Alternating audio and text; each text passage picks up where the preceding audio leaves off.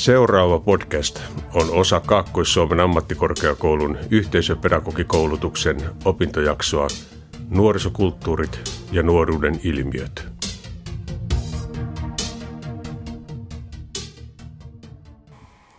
Moi, on Meri ja mun teema on Miten nuorista puhutaan mediassa. On kolmannen vuoden yhteisöpedagogi-opiskelija XAMKissa. Kyllä nuoret pelottaa mua.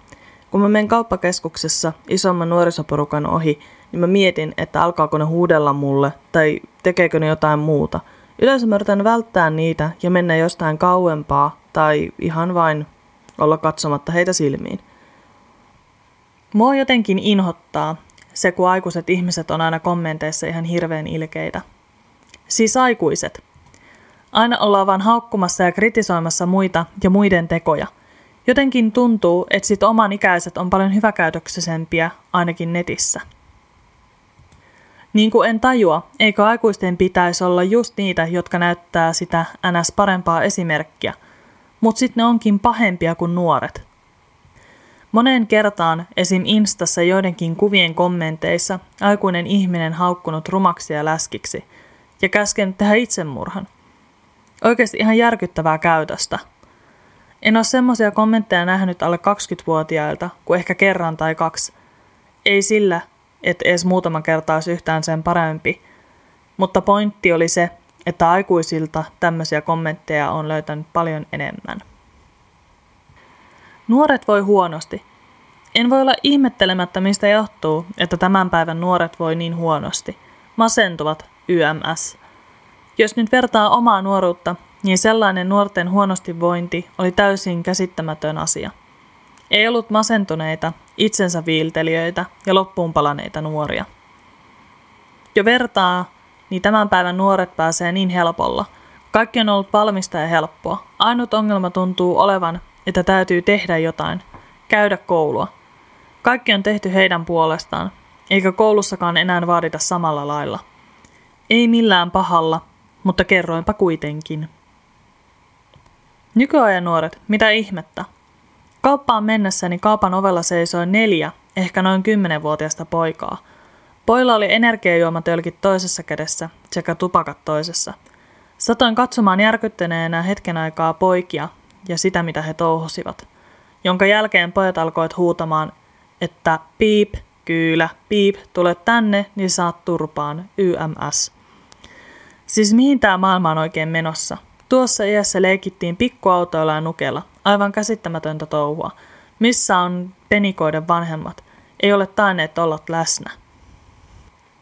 Pitäisikö vain sitten puolustella tapahtumaa sillä, että ainahan sitä on ollut huonosti käyttäytyviä lapsia ja nuoria, Antaa niiden huoritella ja uhkailla ihan rauhassa, kun ainahan niin on ollut. Kyllä ihmetyttää itsellennekin tämä asia, ja hyvä AP, kun jaoit tämän tänne. Toivottavasti ongelmanuoret lopettaisivat itsensä huoraamisen 17-vuotiaana, koska niiltä näitä vahinkoja yleensä syntyy, kun ei ole tarpeeksi vanhoja ottamaan vastuuta itsestään, saatti sitten lapsestaan. Nykyajan nuoret. Joo joo, Ennenhän kaikki pikkupojat olivat kilttejä, pikkuenkeleitä, jotka kunnioittivat kaikkia muita ihmisiä, eikä kukaan silloin ennen vanhaa polttanut tai juonut alkoholia ennen täysi-ikää. Parpeilla ja pikkuautoillakin leikittiin vähintään 15-vuotiaaksi asti. Nyt käyttävät huumeita enemmän kuin ennen. Tappelevat, puukottavat, yrittävät hukuttaa toisiaan, hyppivät sillalta ihmisten niskaan veteen, tekevät kaikkea hullua – Ilmeisesti muut eivät lue uutisia, tai sitten olette näiden edesvastuuttomien kakaroiden vanhempia, joilla ei ole aikaa kuin omiin juttuihin, jolloin lopputulos on tämä, mitä jatkuvasti saa lehdistä lukea. Tietääköhän kovinkaan moni vanhempi, että ehkä juuri hänen kakaransa käyttää huumeita? Ovatko nykynuoret tyhmiä ja kiittämättömiä ja jotakuinkin yksinkertaisia? Pelataan pelejä ja masennutaan. Ei sosiaalisia taitoja juurikaan. Kysyimme nuorilta koronasta. Nuoret alkavat väsymään koronaan. Herra jestas taas, kyse ei ole jaksamisesta, vaan asiasta, joka täytyy hoitaa. Piste. Sitten syksyllä voidaan paapoa, kun rokotukset on vihdoin hoidettu. Kuulostiko nämä tutulle? Nämä oli kommentteja ympäri nettiä, mitä mä saatoin löytää Osa oli uutisia, osa oli foorumipostauksia ja osa oli nuorten omia kirjoituksia ja kummastuksen aiheita. Yksi oli jopa mun yhden kaverin kirjoittama, kun hän on huolissaan siitä, että voiko kulkea rauhassa kauppakeskuksessa. Kun puhutaan nuorista ja siitä, miten heistä kirjoitetaan verkossa, huomaa hyvin nopeasti sen, että nuoria jopa hieman pelätään tai heistä kirjoitetaan todella rumaan sävyyn. Voisikin siis sanoa, että nuoriso on taas jälleen kerran pilalla.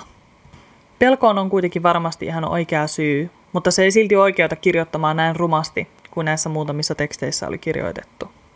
Osassa oli ihan selkeä pelon aihe ja pelättiin, että nuoret tekee jotain tyhmää tai käyvät päälle tai huutelevat jotain ikävyyksiä. Me yritin saada itselleni tähän haastatteluun kaveria, mutta valitettavasti hän estyi. Keskustelimme kuitenkin jonkin verran siitä, että minkälaista on olla nuori ja ammattikorkeakoulussa, varsinkin näin koronan aikaa, ja miten siitä on mediassa kirjoitettu ja miltä se oikeastaan tuntuu. Mun kaveri otti jo esille sen, että mediassa aika paljon kritisoidaan nyt korkeakoululaisia.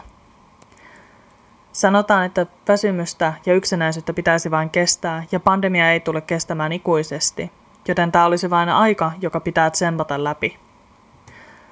Samalla ei kuitenkaan ymmärretä, että toiset käy töissä näkevät ihmisiä, kun taas opiskelijat eivät pysty elämään sitä normaalia elämään. Yksinäisyys on lähes läpipurevaa ja on vaikea keskittyä kouluunkaan, kun ei ole mitään arkista tekemistä. On joskus tullut jopa sellainen fiilis, että mä en ehkä haluakaan palata enää kouluun, koska musta tuntuu, että mä en tunne mun luokkalaisia. Mä aloitin koulu vastikään ja mä en tiedä vieläkään mun kaikkien luokkalaisten nimiä, joten tarviiko mun tietää nytkään. On vaikea tutustua luokkalaisiin varsinkin miesvoittoisella alalla. Ja mä en oikein osaa ottaa yhteyttä netissä – Jotkut saattaa joskus pelailla yhdessä jotakin, mutta koska ne ei tunne mua kovin hyvin ja mä en niitä, niin ne ei kutsu mua mukaan. Joka on ihan ymmärrettävää. Kaikki lisäksi me ollaan kaikki aikuisia, joten mä voisin vaan kysyä, että pääsenkö mä mukaan, mutta en mä sitten ole jotenkin viittinyt.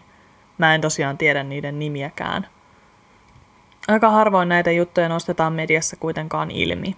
Aika paljon kysellään vaan, että miten menee ja sitten jos sanoo, että menee vähän huonosti tai väsyttää, niin sitten sanotaan, että hei, sä voit aina tsemppaa. Ja tsemppaa vähän, ei tämä kestä ikuisesti. Syksyllä palataan taas normiin. Näitä oikeita tunteita ja fiiliksiä ei kuitenkaan välity mihinkään uutisiin tai muihinkaan kirjoituksiin. Joitain tietysti on tehty ja kyselyitäkin on tehty, mutta ne ei kuitenkaan kerro ihan kokonaiskuvaa. Lisäksi sen huomaa hirveän helposti kommenttikentistä kaikkien uutisten alta että ihan sama mitä sinne kirjoitetaan, niin silti on sellainen porukka, joka pitää nuorisoa vain tyhmänä ja laiskana. Ja että tällainen pandemia vain todistaa sen. Välillä siis ihan tuntuu, että media ihan tahallaan yrittää mustamaalata nuoria ja tehdään jotenkin verkon vihamieliseksi nuoria kohtaan, vaikka tietenkään asian laita ei todennäköisesti ole näin. Toisaalta mistä sitä tietää? Ehkä tämä on joku median salaliitto mutta ehkä me ei lähdetä siihen. Mitä me kuitenkin voitaisiin tehdä toisin? Me voitaisiin vältellä esimerkiksi kaikenlaisia klikkiotsikoita. Yleensä nämä tällaiset keltaisen median sivut on niitä, jotka tekee kaikkein typerempiä uutisia nuorista ja sellaisia, että otsikossa nuoret on mainittu ihan sivulauseena ja itse uutisessa nuorista kerrotaan ehkä kahdella lauseella.